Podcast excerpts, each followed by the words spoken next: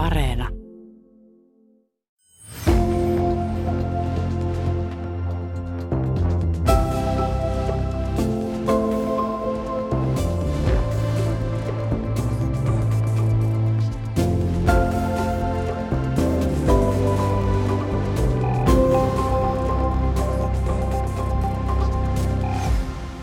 Ovatko nykynuoret hunningolla, laiskoja ja vaarallisia, kuten monet tuntuvat viimeaikaisten uutisten perusteella ajattelevan? Maksaako yksi lopullisesti työelämästä syrjäytetty nuori tosiaan yhteiskunnalle miljoona euroa? Miksi jokainen nuori ei itsestään selvästi pyri töihin tai opiskelemaan? Minä olen toimittaja Asta Leppä ja tässä ohjelmasarjassa pohditaan, miksi Suomen kaltaisessa hyvinvointivaltiossa on köyhiä ja keitä he oikeastaan ovat. Tämänkertaisen jakson valokeilassa ovat nuoret, joita yhteiskunta pitää niin sanotusti syrjäytyneinä. Juurikin tällaiseksi syrjäytyneeksi mielletty nuori kertoo, millaisia vaikeuksia hän on elämässään kokenut ja mistä hän on saanut apua. Tutkijatohtori Katarina Mertanen puolestaan selittää, millaista ihanne ihmistä yhteiskunta yrittää nuoresta muokata. Tämä on Astaleppä ja Köyhä Suomi.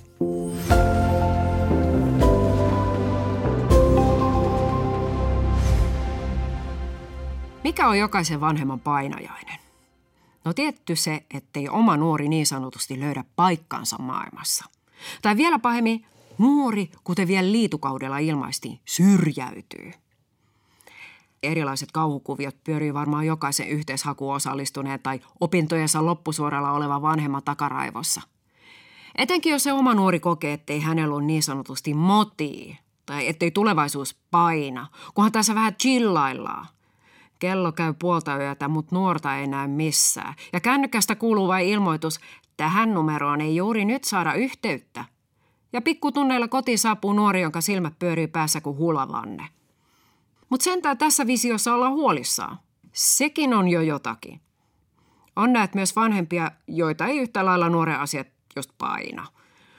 Usein tällaisten vanhempien ongelmat periytyykin ylisukupolvisesti – No vaikkapa mielenterveys- tai päihdeongelmat, pitkäaikainen toimeentuloasiakkuus, taipumus ratkaista asiat väkivalloin tai ei mitenkään. Ja jos lastensuojelu on ollut mukana kuvioissa jo varha ja sen jälkeenkin matkan varrella, niin se nuoren syrjäytymisriski vain kohoaa. Mua itteeni hätkähdytti yhtenä syrjään jäämisen riskitekijänä koulukiusaaminen. Tutkijat Anu Kretschel ja Sami Myllyniemi haastatteli muutaman vuosi sitten yli sataa työn ja koulutuksen ulkopuolella olevaa nuorta ja moni mainitsi, että oli jo hyvin varhain tuntenut ulkopuolisuutta ja ollut koulussa kiusattu. No miksikö hätkähdytti? Varmaan siksi, että mun toista poikaa kurmuutettiin koulussa vuosia. Yksinhuoltajuuskin on kuulema syrjäytymisen riskitekijä ja samoin toisen vanhemman kuolema. Ja kaikki ne on oman jälkikasvun taakkoja. Ylipäätäänkin tuntuu, että nykyisin tarvitaan likin nappisuoritus, että pääsee niin sanotusti vihreälle oksalle. Turvaan pahalta maailmalta ja elämän laitapuolelta.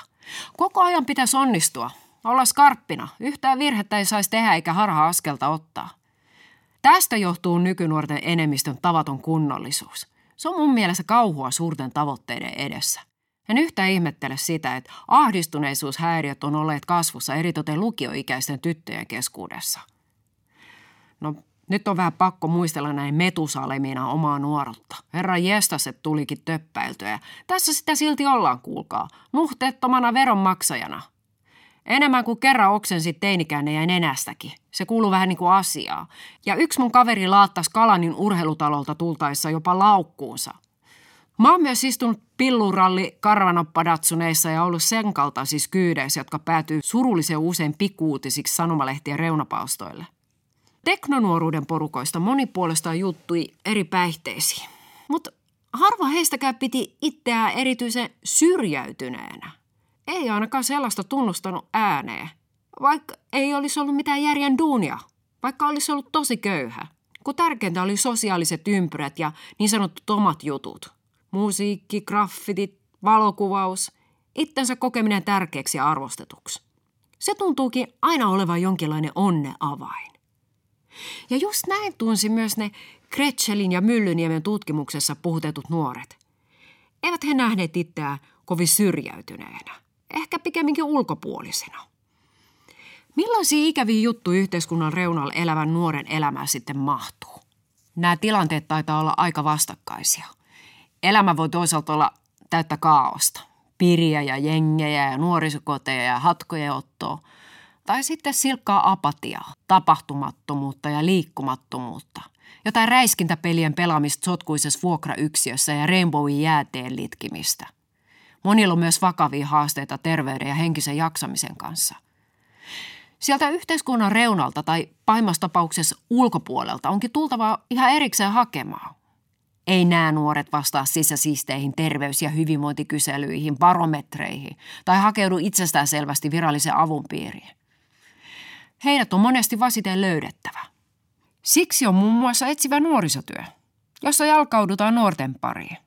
Tällaiset nuorisotyöntekijät on tosi tärkeitä vaikeassa asemassa elävien nuorten tavoittamisessa ja auttamisessa.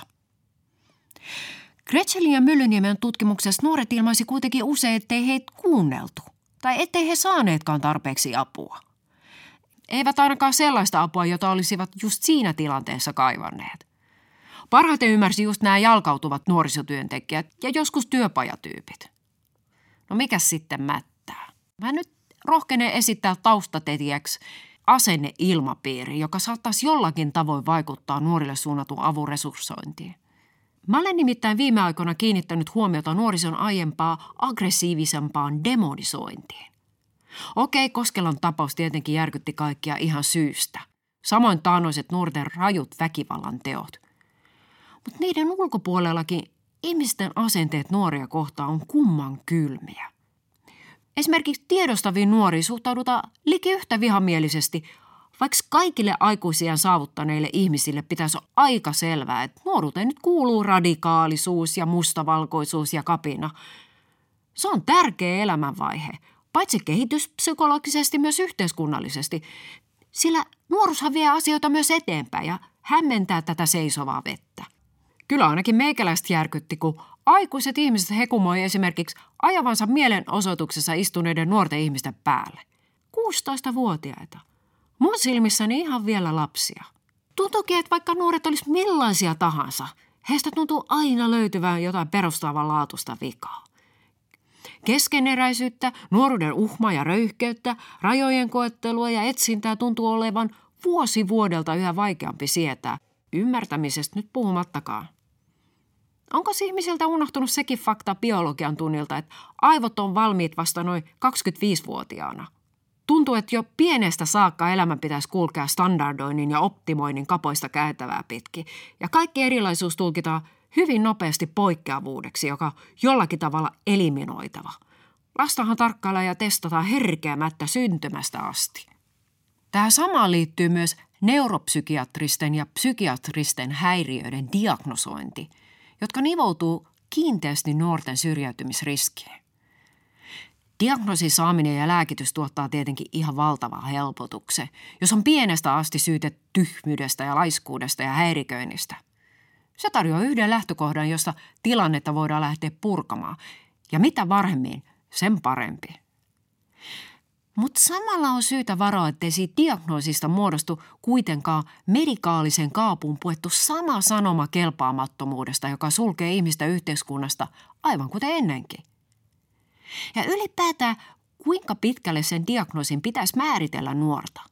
Jos asiaa toistellaan jokikisessä kuraattori, psykologia, tukihenkilön tapaamisessa, voi käydä niin, että nuori tulee määritellyksi vai sinä ADHDna, tai kuten allekirjoittanut aikoinaan, vai sinä syömähäiriöpotilaana. Unohdetaan vahvuudet, joiden kautta hän pääsisi kiinni elämään. Kasvatustieteen tohtori Juho Honkasilta on huomauttanut, että ADHDn diagnosoiminen ei ole arvoneutraali valinta, vaan tapa reagoida yhteiskuntamme vaateisiin.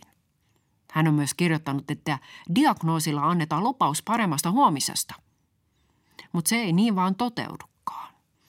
Toinen sudenkuoppa on se, että nuoren elämä voi kietoutua erottamattomasti työllisyysasiakkuuteen, mielenterveyspotilaana oloon tai vastaavaan. Tällaiseen niin sanottu palvelulimbo juuttumisesta kokemusasiantuntija Ville Venesmäki on kirjoittanut paljon. Kuinka hänen elämänsä rakentui jo teiniässä eri vastaanottojen ja neuvontatapaamisten ympärille. Ja lopulta hän oppi jo itsekin sanottamaan tuntensa ja olonsa juuri niillä sanoilla, jotka haluttiinkin kuulla. Ja tällä tavalla se palvelujärjestelmä on nuoren elämässä kuin rautakorsetti. Ja jos sen korsetin riisuu, koko ranka lysähtää kasaan. Joten taas kerran palataan siihen samaan kiroukseen, josta tämän ohjelmasarjan aikana on puhuttu tavattoman usein. Kun ja jos ihmisellä, tässä tapauksessa nuorella, on ongelmia, hän tarvitsee kokonaisvaltaisen suhteen yhteen auttavaan tahoon ja mieluusti yhteen ihmiseen. Sellaisesta avusta, jossa ollaan pelkkiä toimenpiteiden kohteita ilman omaa osallisuutta ja sisäistä motivaatiota, ei ole paljoakaan hyötyä. Toisinaan apua hakiessaan nämä elämässä ajelehtivat nuoret on tunteneet, että ei kukaan aidosti välitä. Että heitä vaan pompotellaan paikasta toiseen. Ja toisinaan he ovat taas aistineet epäluottamusta. Vaikka just kyttäminenhän on pahinta, mitä nuori voi kuvitella. Joka saa hänet vaan luikkimaan karkuun. Just siksihän se aiemmin niin herttainen lapsukainen jossakin vaiheessa lukitsee sen huoneen oven ja teippaa siihen lapun, häivy. No eihän tuo käsky kuitenkaan tarjota häipymistä kirjaimellisesti. Se piilotettu viesti on, että oo kuitenkin siinä seinän takana. Tuu aikuinen auttamaan, kun tarvitten sinua.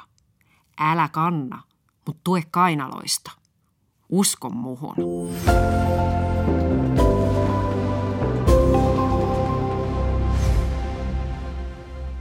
Joo, ollaan täällä. Tää on visi Samppalinan puisto ja on semmoinen päivä, hellepäivä, että, että täällä nyt kuuluu sit kaikenlaista mekkalaa ja meteliä. Että täällä on frisbeegolfaajia, täällä on lentopalloilijoita, täällä joku lukuttaa soitinta, oravat säkättää vieressä, mutta mulla on vieressä Aaro. Ja tarkoitus on jutella hänen kanssaan ja tehdään aluksi tämä meidän muistakin ohjelmista tuttu lomake tähän alkuun. Eli mikä sun nimi on? Aaron, Ja sun ikä on? 22, Ja paikkakunta? Turku. Mikä on sun ammatti tai asema? Mitään ammattia ei oo. Mä oon koittanut käydä kouluja, ei ole tullut oikein mistään mitään, mutta mä oon sairaseläkkeellä määräaikaisesti. Uusitaan vuoden välein ollut peruskoulun lopusta asti kaikalalla käytännössä tai vähän ennen sitä ollut sairaslomalla. Okei, ja miten sä arvioisit sun kuukausitulot tällä hetkellä? Jotain, en mä tiedä, 700-800 euroa varmaan kai suunnilleen. Okei, okei. Ja sun syy sun vähävaraisuuteen on varmaankin se, että, että peruskoulun jälkeen et ole löytänyt paikkaasi. Öö, siis joo se, että on joutunut siinä tosi alussa jo siihen, että ei ole ollut mitään ja sitten ei ole päässyt siitä ylös ja sinänsä siitä on tullut vähän tämmöistä vakioa ja sitten tuntuu, että koko ajan vaikeampi ja vaikeampi päästä siitä eteenpäin. Et, joo, mitä siinä onkin jotkut tilastot sanoo sitä, että mitä nuorempana joutuu sairauseläkkeelle, sitä todennäköisemmin sille jää loppuelämäksi. Mä koitan päästä siitä pois, mutta et, ei oikein kauhean tukevaa tämä siihen toiminta, mitä siihen on. Että. Mitä sä voit ylipäätään tällä hetkellä? Siis mä voin sillä, sillä ihan hyvin tässä tilanteessa. Ainoa mikä jos turhauttaa on se, että musta tuntuu, että joka kerta jos koittaa jotain yhtään enempää, niin sitten tulee se kauhea stressi päälle kokonaan ja sitten joutuu vaan takapakkiin. Mutta sillä, hei, jos mä haluan saada jotain aikaiseksi elämässä, niin mun pitäisi tehdä asioita, mihin ei ole sillä, ei ole kykyä, ei ole tukea, ei ole jotakin, mutta sillä jos mä vaan oisin tässä enkä miettisi yhtään, että mun pitäisi saada mun elämää eteenpäin mitenkään sen kummemmin vaan, vaan olla, niin sit mä voisin ihan hyvin tässä näin. No, millaiset asiat kuormittaa sua? No kaikki. no siis kuormittaa se, että koko ajan kaikkialla tapahtuu missä ja hiljasta paikkaa. Mä oon ihan hyvä multitaskää sun muuta, mutta en ole niinku hyvä kaikissa aikatauluissa ja kaikessa. Kaikkialla vaan tapahtuu koko ajan niin paljon ja siinä pitäisi pysyä mukana eikä missään kohtaa pysähtyä, niin se on ihan vitu stressaavaa. Joo, mä ymmärrän ton. O- Onko sä koskaan miettinyt, että sä muuttaisit esimerkiksi maalle? No siis vähitellähän sinne päin mä oon menossa, että mä oon tosiaan PK-seudulta, että mä oon nyt niinku täällä päin, että mä muutin tänne sen takia, koska täällä on niinku enemmän rauhallista, että se on mun yksi suuri syy. Sen lisäksi, että mä nyt muutin kumppanin kanssa yhteen, mutta sen lisäksi niinku, täällä ei ole ihan samantyylinen kaoottinen kuin vaikka jossain Helsingissä. Sitten samaan aikaan sit on vähemmän kavereita siellä missään ja sitten tavallaan vie alaspäin, jos ei ole yhtään ketään ympärillä. Että pitäisi olla ihmisiä ympärillä. No oot sä miettinyt jotain lääkitystä tai jotain? Öö, no siis mullahan on kokeiltu vaikka ja mitä lääkityksiä, niitä on nyt pitempi aika. Et mä oon nyt ollut ADHD-lääke siis niin konserttaa. Mulla on nyt ollut viimeisimpänä kokeilussa, mutta siinä on se, että mun keho on tosi lääkeyliherkkä, niin sit se aiheuttaa mulle tosi nopeasti fyysisiä ongelmia, että se toimii vähän aikaa ja sitten mulle tulee siitä fyysistä ongelmaa ja sitten se on vähän silleen, niin kuin, että mä en tiedä minkälaista lääkitystä tässä miettisi, koska nekin voi auttaa just tukemaan asioita, mutta eihän siinäkään oikein mitään järkeä, että niinku lähtee vaan kaikkeen yhteiskunnan juttuihin mukaan ja pakottaa itsensä kaikesta pois. Et mieluummin mä haluaisin saada semmoista tukea, missä mä pystyisin olla itsenäni, kuin että mä saisin lääkitystä, joka saa mut siihen kuntoon, että mä ehkä Oot niin kuin muutkin. Niin, että en mä tiedä, mieluummin mä tekisin jotain kivaa kuin että mut lääkittäisi sillä, että mua ei ole enää olemassa tai jotain. Kun en mä oikein tiedä mikä lääkitys, kun ei tää ole mitään masennustakaan tai enemmän sitä ADHD, sitä, että mä en oikein tiedä miten, miten päin olla. Ja sitten hermoratavaurio, joka tekee sit ylimääräistä stressiä. Et en mä oikein mieluummin, mieluummin jotenkin sillä toimintaterapia auttoi mua kohtaa, että sit mä oon saanut ekaa kertaa mun elämässä semmoisen unirytmin, että mä menin nukkuu 12 ja heräsin kymmeneltä. No millainen sun tausta on? Millaisesta perheestä tulet ja millainen lapsuus sulla oli? Mun isä on ö, lähtenyt siinä kohtaa tyylin, kun mä oon syntynyt.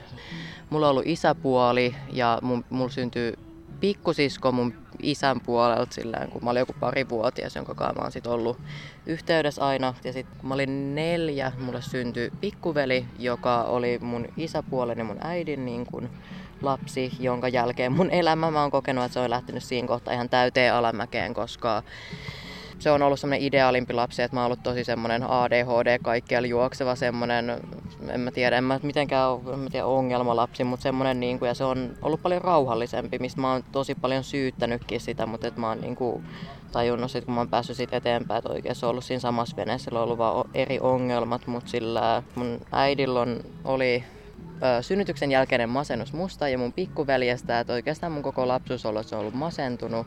Mun isäpuoli ei ole kiinnostanut olla muhun oikein tekemisissä sen jälkeen, kun pikkuveli syntyi, että me ollaan molemmat selitetty äidille sitä, että me ei jakseta toisiamme.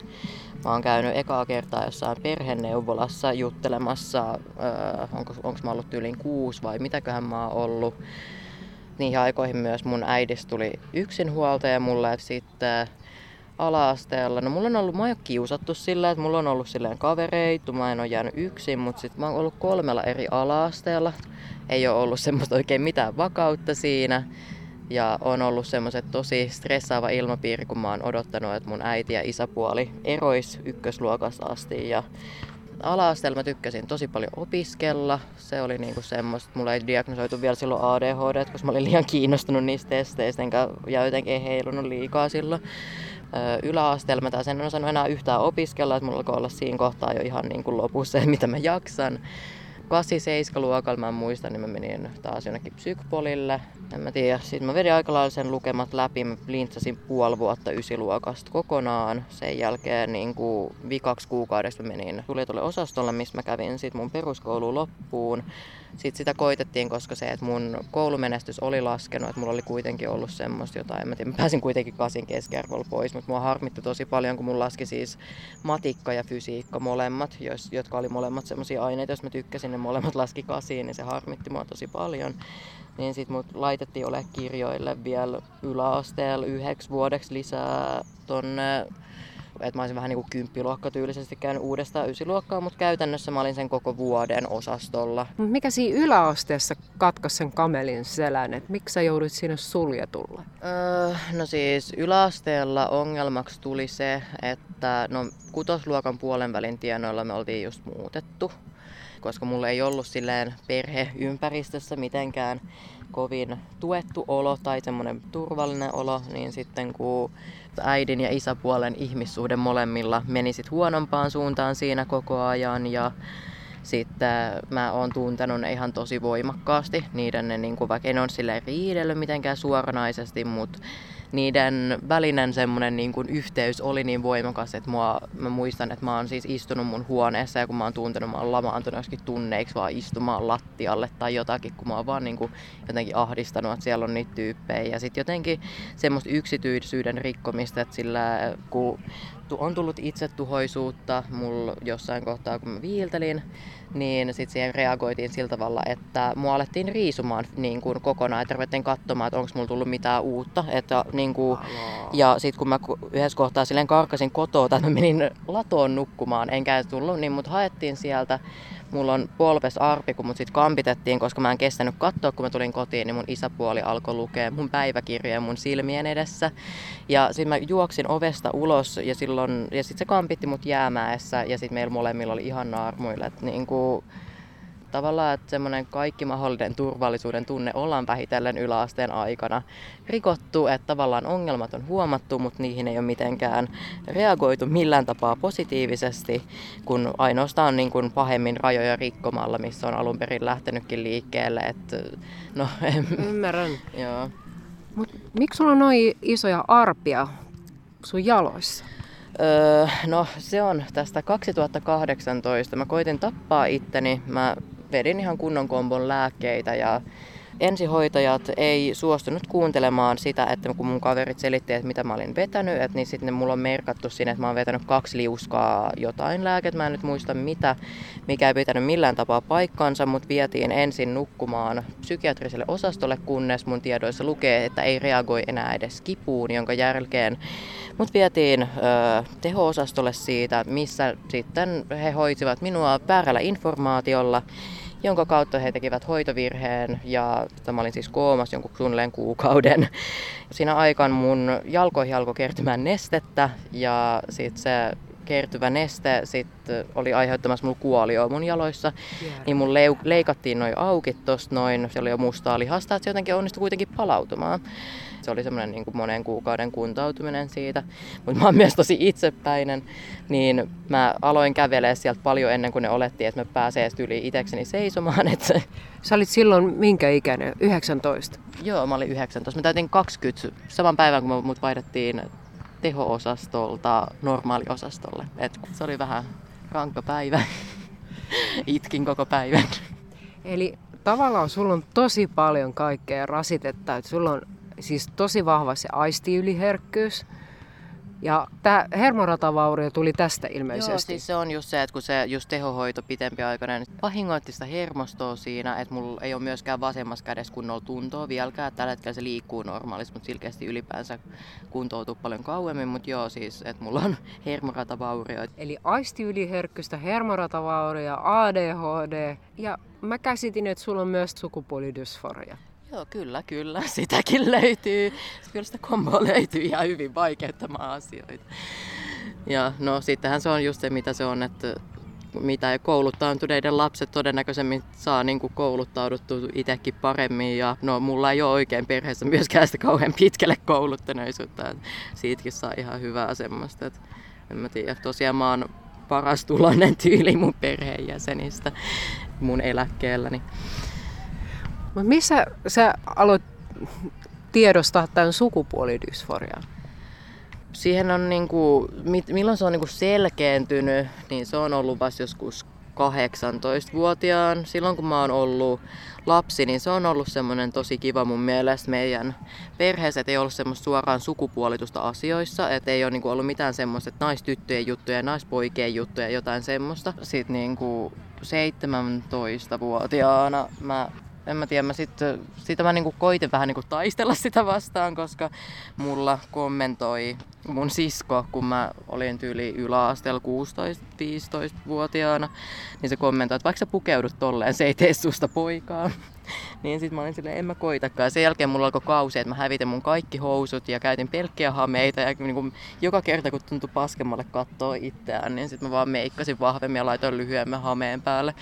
Ja tuolla tavalla mä kouppasin ja sitten jossain 17-18-vuotiaan mä aloin vähitellen käyttää uudestaan housuikin. Et en mä koe, että niin kuin, tyyli määrittää kyllä sukupuolta yhtään mitenkään, mutta se oli niin kuin, semmoista tarkoituksellista itsensä superfeminiinistämistä, että niin kuin, taistelisi sitä kaikkea vastaan.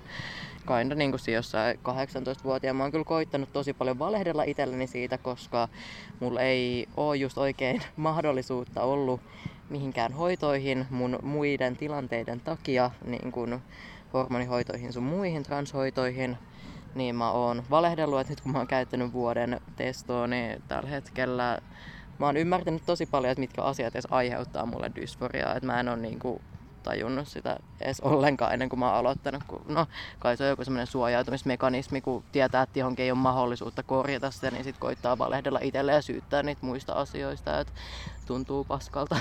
Mietitään vähän niitä, sitä apua ja tukea, jota sä oot saanut NS-yhteiskunnalta. No, mulla on ollut tosi paljon kaikkea psykiatriahoitoa.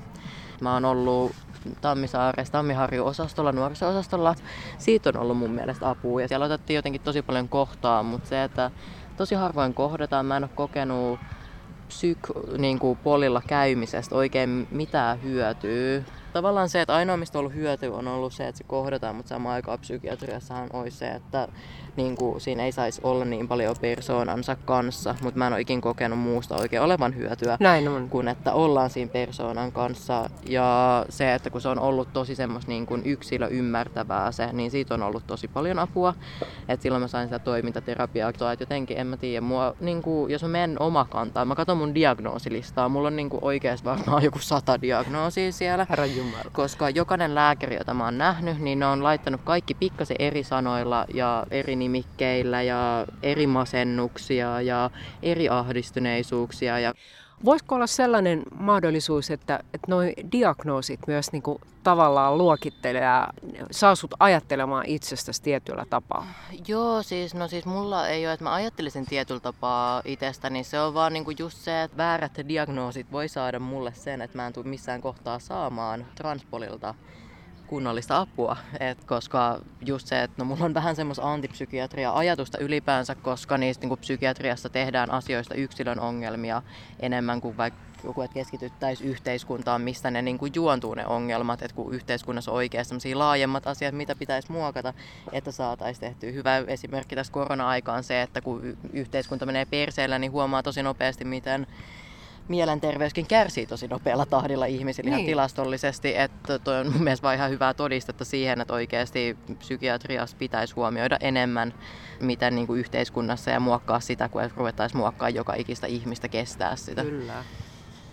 Olen aivan samaa mieltä, mutta jos ajatellaan nyt sua yksilönä, niin eikö se olisi avun saannin ja tuen kannalta olisi tärkeää, niin kuin sä sanoit, niin nähdä sut kokonaisena ihmisenä, eikä jokainen avun antaja tai lääkäri oman diagnoosinsa kautta. Joo, joo, ja varsinkin kun mulla on siellä just niitä kaikkia, mitä mulla on ollut, ja mulla on just paljon kaikkea menneisyyttä kaiken kanssa, ja ei kohdattaisi sen mukaan, mitä on ollut, vaan sen mukaan, että mitä on, sen mukaan, mitä tuntuu. Ihan sama, että on se menossa fyysiselle vai psyykkiselle puolelle tai minne tahansa, että sulla pitäisi olla yli valmiina tiedossa, että mikä mm. sua vaivaa, että sä voit saada siihen apua, että sua ei vaan heitellä ympäriinsä jatkuvasti lisää ja lisää. Kun sä kerroit tekstarissa, että, että sä haluaisit myös tulevaisuudessa työtä. Mä haluan tehdä töitä, mä haluan opiskella, opiskella, mä haluan niin paljon opiskella kaikkea. Mä siis koitan tällä hetkellä käydä nettilukioon. Mä oon saanut siis ensimmäisen lukiokurssini nyt tässä näin puolen vuoden sisään yeah, tehtyä. Yeah. Mun pitäisi saada toinen tehtyä, että mua heitetään sieltä pihalle nyt tässä näin ennen ensi kuuta. Ja niin, jos miettii sitä, mitä mä sanoin siinä, että tuntuu, että on, on liian köyhä parantumaan tyylillä. Että tavallaan se, että kaikki tuntuu vähän turhille, koska just miten tämä yhteiskunta, joka vaatii koko ajan enemmän ja mm. enemmän, miten mä saan senkaan, kun mun keho on koko ajan paskempana ja paskempana, miten mä saan mentyä siihen mukaan. Joo, mä haluaisin tehdä paljon asioita. Ymmärrän ja mä, mä itse näen sus hirveästi potentiaalia, mutta omituista, että ei ole myöskään sellaista valmennuspoliittista, jonkinlaista opinto-ohjaajaa tai ammatinvalintatyyppiä, joka pystyisi käymään sun kanssa läpi. Maailman on kuitenkin täynnä ammatteja ja, ja varmaan niistä joku voisi käydä sulle. Joo, siis kyllähän mä tiedän vaikka mitä mulle kävi. Se on vaan just se ongelma, että ne, jotka mulle kävis, niin mun pitäisi tehdä siihen ensin ihan tosi paljon kaikkea duunia. Että justiinsa, että mitkä, mitkä mua kiinnostaa sillä ylipäänsä on opiskella fysiikkaa yliopistossa. No niin. Sitten mua kiinnostaa äh, ravitsemusterapeuttina olo. Mm. Sitten ö, sit semmoinen niinku liikuntaohjaaja, kun mä, en mä tiedä, mä oon hyvä innostamaan ja energisoimaan. Mulla on tukihenkilökoulutus lapselle ja nuorelle ja mä oon tällä hetkellä sitä koittamassa käynnistää täällä Turun päädyssä, että jos mä voisin vaan olla täysin rahattomasti selvitä tästä yhteiskunnassa ja vaan, en mä tiedä, tehdä jotain hyviä asioita, niin se olisi mulle niinku oikeasti kinda ideaalein, vaikka mä haluan just opiskella ja kaikkea, niin mä eniten haluaisin just jotain tämmöistä tukihenkilöjuttua tai jotakin. Auttaa muita.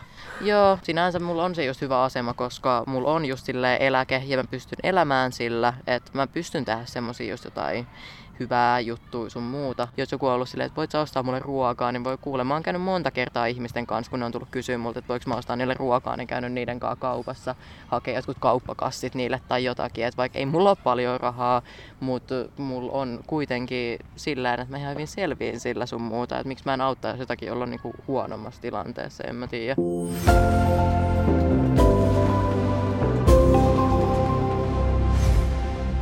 Näin siis kertoili elämästään Aaron. Ja sitten takaisin studioon, jossa vieraana on tutkijatohtori Katarina Mertanen Helsingin yliopistosta. Olitko sinä joskus nuorena hukassa elämäsuuntasi kanssa? Äh, mä nyt veikkaisin, että se on aika sellainen yleisinhimillinen kokemus, että, että on hukassa. Oma se semmoinen hukassa oleminen on liittynyt siihen, että, että, että mitä on lukion jälkeen lähtenyt opiskelemaan ja sen niin kuin hakeminen, niin siinä on kestänyt aika pitkään. Et melkein neljä vuotta mä tein erilaisia pätkähommia. On ollut vartijana ja on ollut siivoojana ja tehnyt kaiken näköistä tämmöistä, kunnes sitten löysin tieni tuonne akateemiseen maailmaan. Että mulla on ollut aika tämmöinen niin pitkä reitti siinä, missä on sitten löytänyt se omaa juttuunsa. No suomalainen nuoriso on päihteettömämpää ja väkivallattomampaa kuin koskaan. Onko tämä mielestäsi oikea käsitys? No kyllä niin kuin, äh, aika lukuisatkin tutkimukset tästä viime vuosikymmeniltä näyttää sen, että suomalaiset nuoret ryyppää vähemmän, tappelee vähemmän ja, ja on muutenkin niin kuin, ja urheilee enemmän kuin oikeastaan koskaan aikaisemmin. Että suomalainen nuoriso on ikään kuin kunnollisempaa näiden heittomerkeissä, mitä se on ikinä oikeastaan historian saatossa ollut. Et ehkä se, se, mikä tällä hetkellä Suomessa niin kuin näyttäytyy meille ehkä semmoisena niin uudempana, uudempana keskusteluna on, on nyt tämä tosi iso huoli niin kuin nuorten katuväkivallasta ja ryöstöistä, mutta tämähän on sellaista keskustelua, mitä esimerkiksi angloamerikkalaisessa nuorisotutkimuksessa ja sitten julkisessa keskustelussa niin on, on käyty jo niin kuin vuosikymmeniä, mutta kyllä niin kuin nuor, nuoret on aina ollut pilalla. Näin siis on. jos katsoo niin kuin esimerkiksi lehtiotsikoita, niin tämä nuorten, nuorten riehuminen, nuorten kunnottomuus, niin se on semmoinen kestosuosikki, mistä tykätään aina kauheasti kauhistella. Mutta millaiset nuoret sitten putoaa tavallaan matkan varrella pois, kun keskiluokka preppaa lapsiaan ja nuoriaan yhä lujemmin ja ankarammin? Tähän pois tippumiseen tai syrjäytymiseen, miksi sitä haluaa itse kukin niin nimittää, niin siihen liittyy oikeastaan tosi monta semmoista tosi pitkän ajan kuluessa tapahtunutta kehityskulkua. Et yksi iso, iso tekijä on se, että tämmöiset ikään kuin ää, englanninkielisessä termistössä tämmöiset entry-level jobit, tämmöiset ikään kuin ammattitaidottomat työpaikat, sellaiset työpaikat, johon voi käytännössä marssia kuka tahansa sisään ja muutaman, vaikka muutaman tunninkin koulutuksen jälkeen pystyy sitä tekemään, niin, niin sellaisia ei oikeastaan enää ole. Et suurin osa työpaikoista, mitä on, niin ne vaatii ensinnäkin vähintään, yleensä vähintään toisen asteen koulutuksen – ja tällä hetkellä niitä työpaikkoja on sen verran vähän jaossa, että, että niiden työpaikkojen saaminen ylipäätänsä vaatii jonkinnäköistä sosiaalista verkostoa, sosiaalisia suhteita, joiden kautta on ylipäätään mahdollista niin kuin hakeutua näihin töihin ja saada töitä. Toinen tämmöinen niin kuin iso linja on, on ehkä se, että, että tämmöiset ikään kuin tuloerot ja hyvinvointierot, voisi voi sanoa ihan suoraan, että ne on tietyllä tavalla tosi rajussa kasvussa – että meillä on ihmisiä, joilla menee koko ajan paremmin ja paremmin. Ja siis suurin osa nuoristahan kuuluu siihen porukkaan, jolla menee ihan älyttömän hyvin. Mutta sitten siellä on se pieni porukka, joilla menee koko ajan huonommin ja huonommin. Eli tuossa on niin kuin kaksi sellaista isoa, isoa niin kuin palikkaa. Ja ehkä kolmas sit liittyy siihen, että ne semmoiset tietynlaiset vaatimukset siitä, minkälaista on olla kunnon kansalainen, minkälaista on kuulua yhteiskuntaan, niin ne on muuttunut semmoiseen suuntaan, että niitä on niin kuin yhä vaikeampi ja vaikeampi täyttää. Et äh, paljon puhutaan nyt siitä, että pitäisi brändätä itsensä hirveän hyvin, pitäisi olla kauhean hyvä niin kuin itsensä markkinoija, yrittäjähenkinen, aktiivinen, äh, resilientti, itseohjautuva, itseohjautuva äh, ja sellainen, ettei tarvitsisi oikeastaan millään tavalla sitten tukeutua mihinkään tämmöisiin turvaverkkoihin. Ja se on sen tyyppinen olemassaolo ja sen tyyppinen niin kuin oleminen, niin se on jo ihan niin kuin aikuisellekin ihmiselle mahotonta. Ja siinä kohtaa, jos me vaaditaan sitä, että, että meidän pitäisi esimerkiksi 15-vuotiaana tietää se, että mitä me halutaan. Meillä pitäisi olla brändäyssuunnitelmat ja markkinointisuunnitelmat ja – näin jo totta kai kärjistäen, mutta että, että siinä kohtaa pitäisi olla semmoinen niin valmis putki, jota itseohjautuvasti ja itsenäisesti mennään eteenpäin, niin se on ihan kohtuuton vaatimus ihan kenelle tahansa. Jos zoomataan nyt vähän lähemmäs sitä porukkaa, joka siis jää tavallaan osattomaksi, niin millaisia riskitekijöitä tai taustatekijöitä siellä sitten yhdistää näitä ihmisiä, nuoria? No ainakin tilastot aika yksiselitteisesti sanoo, että siellä on ylisukupolvinen köyhyys. Et se todennäköisyys sille, että esimerkiksi pitkäaikaistyöttömien lapset onpat tulevia pitkäaikaistyöttömiä, niin se on, se on tosi iso. Mutta mistä se sitten johtuu, tämä korrelaatio, niin siihen on taas tosi tosi paljon vaikeampaa antaa mitään semmoista yksiselitteistä vastausta, että tuon takia Ville Petter syrjäytyy ja tuon takia Kyösti Kalevi ei syrjäydy ja tuon takia Minna Mäkelä Mittenhoffen niin, niin syrjäytyy. Siis se on niin kuin, se on, se on mahdotonta silleen pelkistää johonkin yhteen yksittäiseen tekijään. Mutta se nyt ei liene kenellekään mikään kauhean niin kuin iso, iso yllätys, että, että meidän niin kuin järjestelmät, koulujärjestelmä, sosiaalihuoltojärjestelmä – terveydenhuoltojärjestelmä, niin ne kaikki tavalla tai toisella uusintaa yhteiskunnallisia eriarvoisuuksia. Et, et meillä on tosi paljon tutkimusta esimerkiksi siitä, että kuinka niin kuin työväenluokkastaustaisten lasten on aika paljon vaikeampi toimia koulussa ikään kuin normaalilla tai halutulla tavalla verrattuna esimerkiksi keskiluokkaisten tai, tai, tai niin kuin ylemmän keskiluokan lapsiin, jotka niin kuin, kotonaan oppii sen ikään kuin koulun koulun kulttuurin sanomattomat säännöt ja ikään kuin on kasvaneet siinä sosiaalisessa ympäristössä, mikä koulussakin on. Tässä kun me ollaan haettu tavallaan sitä oikeaa termiä, miten kutsua tätä ryhmää, niin mikähän olisi se oikea termi, kun äh, syrjäytynyt, syrjäytetty, osaton, mikä olisi semmoinen termi, joka ei olisi niin kauhean leimaava? Toi on vaikea, koska syrjäytynyt käsitteeseen liittyy tosi isoja lähtökohtaisia ongelmia. Sen ikään kuin implikoi sitä, että tämä syrjäytyminen on tämmöisen aktiivisen toiminnan tulosta. Niin. Ja syrjäytetty taas sitten kääntää sen toisinpäin, että, että tämä niin kuin nuori, nuori, jolla on vaikeuksia, niin, niin on ikään kuin semmoinen passiivinen ajelehti, jolla ei ole itsellänsä minkäännäköistä toimijuutta – poliittisessa keskustelussahan käytetään yleensä tai tosi usein tämmöistä NEET, eli Not in Education, Employment or Training käsitettä syrjäytymisen synonyyminä. Eli siinä niin kuin taas syrjäytyminen kiinnittää, syrjäytyminen tai syrjäyttäminen kiinnitetään tämmöiseen niin kuin taloudellisesti mitattavissa olevaan aktiivisuuteen. Eli jos sä käyt töissä, jos sä oot koulutuksessa tai jos sä oot jossain tämmöisessä valmennuksessa, niin et ole syrjäytynyt tai syrjäytymisriskissä tai syrjäytetty.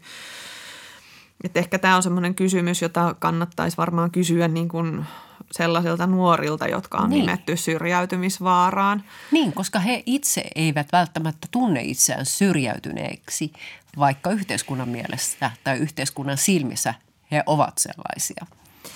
Tämä pitää, tämä pitää itse asiassa paikkansa se, että, että, että jos syrjäytyminen katsotaan ainoastaan tämmöiseksi niin kuin työpaikan puuttumiseksi tai opinto, opiskelupaikan puuttumiseksi, niin siinä jää sitten semmoisen elämän kaikki muut osapuolet ikään kuin sivuun. Että meillä voi olla tämmöinen NS-nuori tai inaktiivinen nuori, jolla on tosi vahvat sosiaaliset suhteet, tosi vahva ystäväverkosto – ja tosi vahvat perhesiteet, mutta siitä huolimatta hänet niin kuin tilastoidaan syrjäytyneeksi. Ja sitten meillä on samanaikaisesti, meillä on esimerkiksi opiskelijoita, jotka on ihan hirveän yksinäisiä. Niin. Se semmoinen niin pyrkimys niputtaa tämä ilmiö jotenkin tällaisen yhden yksittäisen käsitteen alle, niin se peittää alle niin kuin tosi erilaisia tilanteita ja olemassa olemisen ja elämisen tapoja. No minkälaisia laskelmia näistä puheena olevista nuorista on tehty? Kuinka paljon heitä on Suomessa?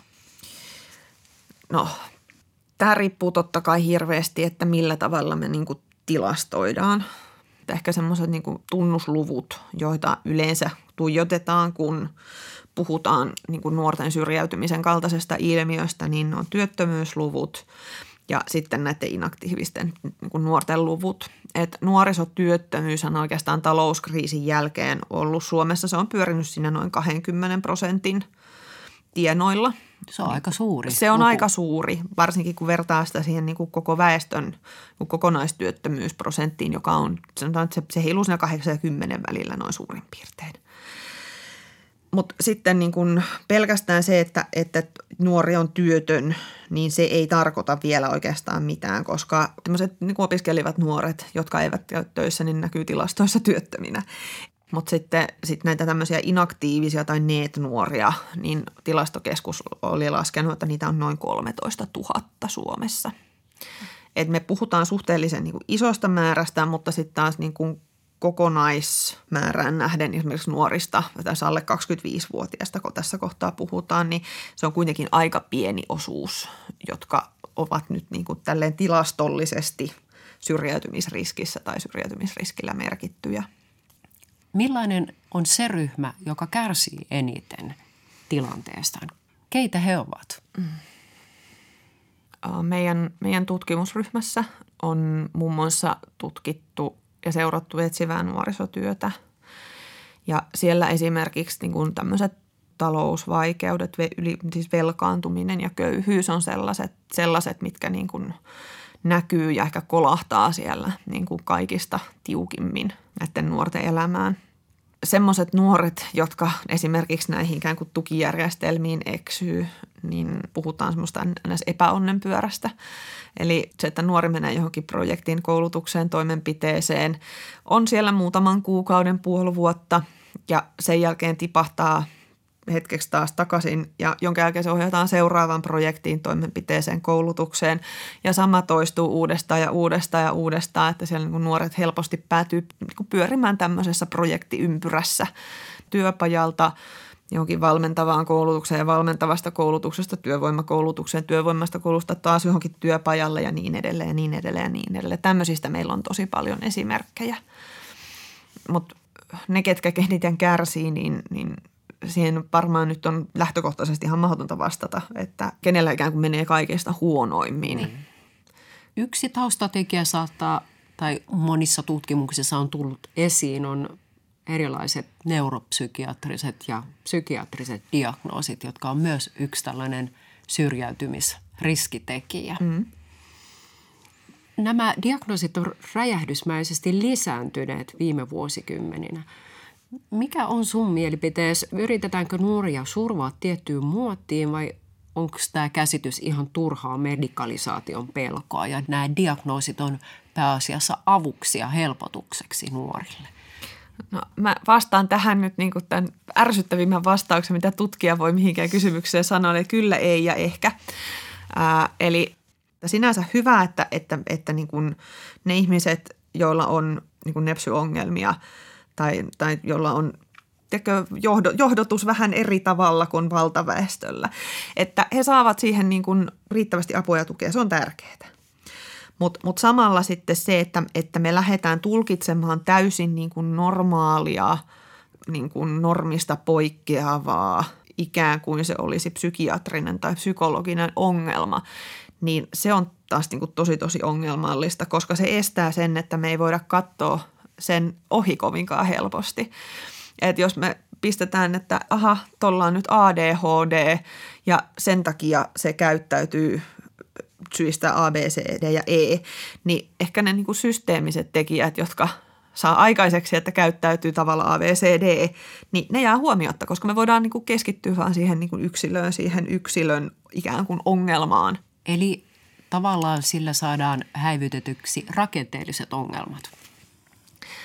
Se on helpompaa, että, että meillä on paljon paljon helpompaa ottaa ja auttaa ja valmentaa yhtä yksittäistä nuorta kun uusia meidän koko sosiaaliturvasysteemiä tai kokonaan muuttaa meidän koulutusjärjestelmää tai globaalia maailmantaloutta, jonka seurauksena meidän työmarkkinat on sellaiset kuin mitä ne on. Et, et se, se yksittäiseen nuoreen ikään kuin tärähtäminen, niin se usein näyttäytyy ainoana semmoisena niin realistisena vaihtoehtona. Mennään vähän pitemmälle, eli millaisia yhteiskunnallisia kerrannaisvaikutuksia on sillä, että nuori jää tavallaan syrjää tai osattomaksi muusta yhteiskunnasta? Voisi melkein sanoa, että se vaikuttaa niin kuin ihan kaikkiin elämän, elämän niin kuin aspekteihin. Ensinnäkin sen nuoren kannalta niin, tai yksittäisen ihmisen kannalta, niin me tiedetään esimerkiksi, että pitkäaikaistyöttömyys ja köyhyys niin altistaa tosi monille ihan niin kuin terveysriskeille ja mielenterveyden ongelmille. Ja näitähän aina heitellään näitä tämmöisiä arvioita siitä, että yksi yksittäinen nuori maksaa vähintään 150 000 euroa veronmaksajille ja sitä niin kuin yritetään pukea tämmöiseksi numeroiksi. On puhuttu niitä. jopa miljoonasta. Joo, voi kuule siis, mä oon kuullut kaiken näköisiä arvauksia 150 000, 300 000, 700 000 ja siitä niin kuin ylöspäin. Että riippuu aina vähän, että kuka sen laskee ja millä perusteella, mutta aina löydetään joku kauhean pelottavan kuuloinen numero. Ja tämä, tämä ehkä niin kuin liittyy mikä, siihen, että, että minkä takia tästä ilmiöstä ollaan niin kauhean huolissaan, että pelätään, että tämmöinen yhteiskunnan – jatkuvuus ja erityisesti tämmöinen taloudellinen jatkuvuus on vaarassa, jos me ei niin kuin kaikkia saada tuottaviksi veronmaksajiksi, mikä on jo itsessään vähän semmoinen tietyllä tavalla niin kuin julmakin tapa katsoa maailmaa, että jos sinä et ole taloudellisesti hyödyksi, niin meidän pitää olla sinusta huolissaan tai jopa pelätä sinua, niin se on vähän semmoinen. Kaamea ajatus, että nuorison huolipuheen takana luuraakin tällainen taloudellinen eetos. Missäpä meidän yhteiskunnallisessa ilmiössä ei tänä päivänä luuraisi taloudellista eetosta. No nyt päästään sitten sinun varsinaiseen tutkimusaiheeseesi, nuorisolakiin. Olet esittänyt, että nuorisolain rivien välissä esitetään jonkinlainen ihanne nuoren kuva tai ainakin jonkinlainen kasvatuksellinen piilotavoite – Millaisia nämä ovat? No, ei, ei ne kauhean piilotavoitteita kyllä ole. Eli, eli se, että nuorisolain niin kuin ihan julkilausuttuna tavoitteena on, on esimerkiksi nuorten niin kuin osallisuuden ja itsenäisyyden vahvistaminen ja, ja nuorten elinolojen parantaminen. Ja jos siellä nuorisolaissa sanotaan, että, että nuorten itsenäisyyden vahvistaminen on tavoitteena, niin se on hyvin semmoinen julkilausuttu Kyllä. kasvatuksellinen tavoite – Eli politiikka ja lakiteksti jo itsessään on arvovalintoja siitä, että mitä me yhteiskunnassa arvostetaan ja mitkä asiat mahdollisesti poikkeaa siitä arvostetusta tai mitkä asiat poikkeaa siitä normista niin paljon, että niille pitää erikseen määrittää lainsäädäntö. Et rikoslakihan on tästä niin kuin ehkä maailman helpoin esimerkki. Nuorisolakihan ei taas sanktioi sinänsä, mutta siellä otetaan kuitenkin niin kuin lakitekstiin verhoten kantaa siitä, että esimerkiksi nuorten epäitsenäisyys on ongelma, jota pitää niin kuin ratkaista auttamalla nuoria itsenäistymään näin niin kuin esimerkiksi. No yksi asia, mikä itseäni on häirinnyt, on näissä nuorten auttamisjärjestelmissä se, että nuorille tuntuu olevan suunnattu noin miljoona eri hanketta ja projekteja. Että koko se auttamiskenttä on tavattoman sirpaleinen ja sekava. Mistä ihmeestä tämä kumpuaa? Se on sirpaleinen ja sekava. Mä oon nyt tässä mun postdokissani niin lähtenyt kartottamaan nuorille erilaista koulutusta tarjoavia tahoja sekä niin kuin yksityisen sektorin, julkisen sektorin että kolmannen sektorin toimijoilta. Ja mulla on tällä hetkellä yli 300 hanketta ja projektia Suomessa. mm, se on, se on ihan rahoituskysymys. Eli se, miten nuorison, tai nuorisokenttää hyvin pitkälti rahoitetaan, niin siellä haetaan esimerkiksi Euroopan sosiaalirahastolta, ely ministeriöiltä projekti- ja hankerahoitusta, joilla tarjotaan aina muutaman parin kolmen vuoden ajan jotain toimintaa ja kun rahat loppuun, se toimintakin loppuu. Jonka jälkeen haetaan rahaa taas uuteen projektiin, joka toimii taas muutaman vuoden ja sen jälkeen kun projekti loppuu, tai rahat loppuu, niin projekti loppuu ja sitten taas haetaan lisää rahaa seuraavaan projektiin. Puhutaan niin projektitapaistumisesta, joka on semmoinen koko oikeastaan koulutus- ja sosiaalipolitiikkaa koskeva ilmiö ollut Suomessa oikeastaan pikkuhiljaa. Se on hiipinyt 90-luvun jälkeen semmoiseksi. Et esimerkiksi nämä ohjaamot, mitä Suomessa on ollut, niin sehän on ollut tota, se on Euroopan sosiaalirahaston osittain rahoittama nelivuotinen projekti. Sehän on nyt loppunut, tämä virallinen kohtaamo-projekti, ja ainakin paikallisesti ollut haasteita, että sen, sen vakiinnuttaminen ilman sitä ikään kuin ylimääräistä rahaa on osoittautunut vähän vaikeaksi. No jos tällä maalaisjärjellä ajattelee, niin nuori, jolla on monipolvisia ongelmia, kenties ollut vuosia, osa niistä on kumpuavat sieltä ihan lapsuudesta mm-hmm. asti, niin voisi kuvitella, että hän tarvitsee kaikkea muuta kuin lyhytaikaisia projekteja, vaan jonkun yhden ihmisen ehkä, yhden mm. instanssi, jonka kanssa pitkäjänteisesti hoidetaan hänen ongelmiaan. Näinhän sitä voisi kuvitella. No, kyllä mä sanoisin, että sellainen ihan niin kuin peruslastensuojelun resurssointi, peruskoulutuksen resurssointi, sen semmoisten pysyvien tukiverkkojen, turvaverkkojen rakentaminen, jossa olisi aikaa – että, että minä ainakin sanoisin, että sillä olisi paljon paljon isompia vaikutuksia kuin sillä, että opetellaan jossain projektissa kolme viikkoa positiivista ajattelua. Et, et, niin. niin kuin, meidän niin kuin peruskoulujärjestelmä on vieläkään toipunut 90-luvun laman leikkauksista. Hmm. Terveydenhuollosta, sosiaalitoimesta puhumattakaan. Ja nythän uutena ilmiönä on nuorten mielenterveyspalvelujen tavaton kuormittuminen. Jostakin se kertoo sen palvelujärjestelmän eräänlaisesta epäonnistumisesta. Niin palvelujärjestelmän jonkinlaisesta epäonnistumisesta ja sitten ehkä siitä maailmasta, missä me tällä hetkellä eletään. Siitä se mun mielestä ehkä kertoo vielä enemmän.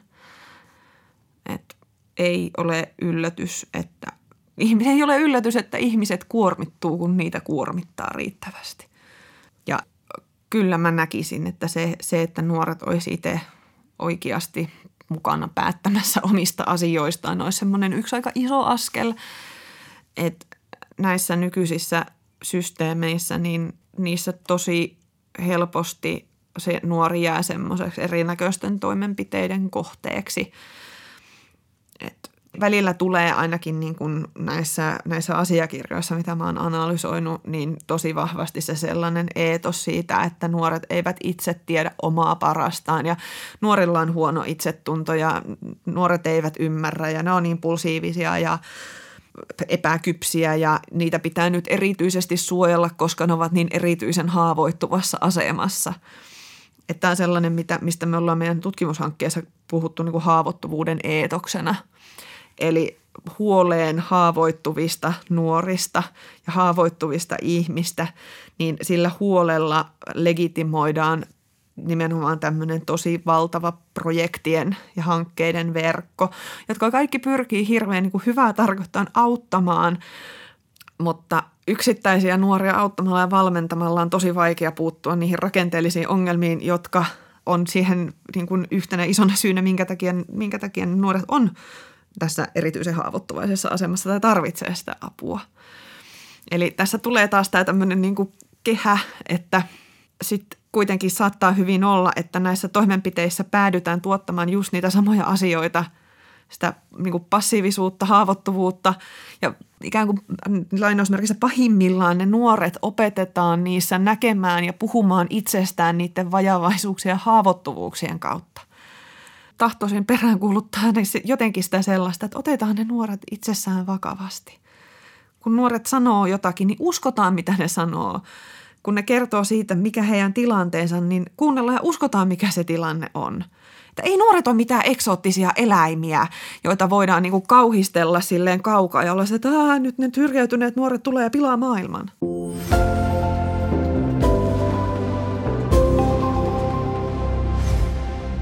Näin siis tutkijatohtori Katarina Mertanen Helsingin yliopistosta. Kuten mä jo tämän jakso alussa toi esiin, niin mua on ihmetyttänyt suuresti se yleinen tapa, jolla nuorisosta nykyisin puhutaan. Ja yhä harvemmin nuoruus nähdään semmoisena vanhojen iskelmien maalaamana ihanana kulta-aikana, jolloin maailma oli auki kuin merimiehelle horisonttia. Tulevaisuus oli täynnä mahdollisuuksia ja lempi oli leiskuvampaa kuin koskaan. Vaikka nuorut yhä ihannoidaan ja nuorta vartaloa himoitaan, niin mun mielestä nuoria ihmisiä itseään ei juuri voimaannuteta. Oikeastaan päinvastoin. Heitä lannistetaan aina vain mahdottomimmilla vaatimuksilla ja synkeistä synkeimmillä tulevaisuuskuvilla.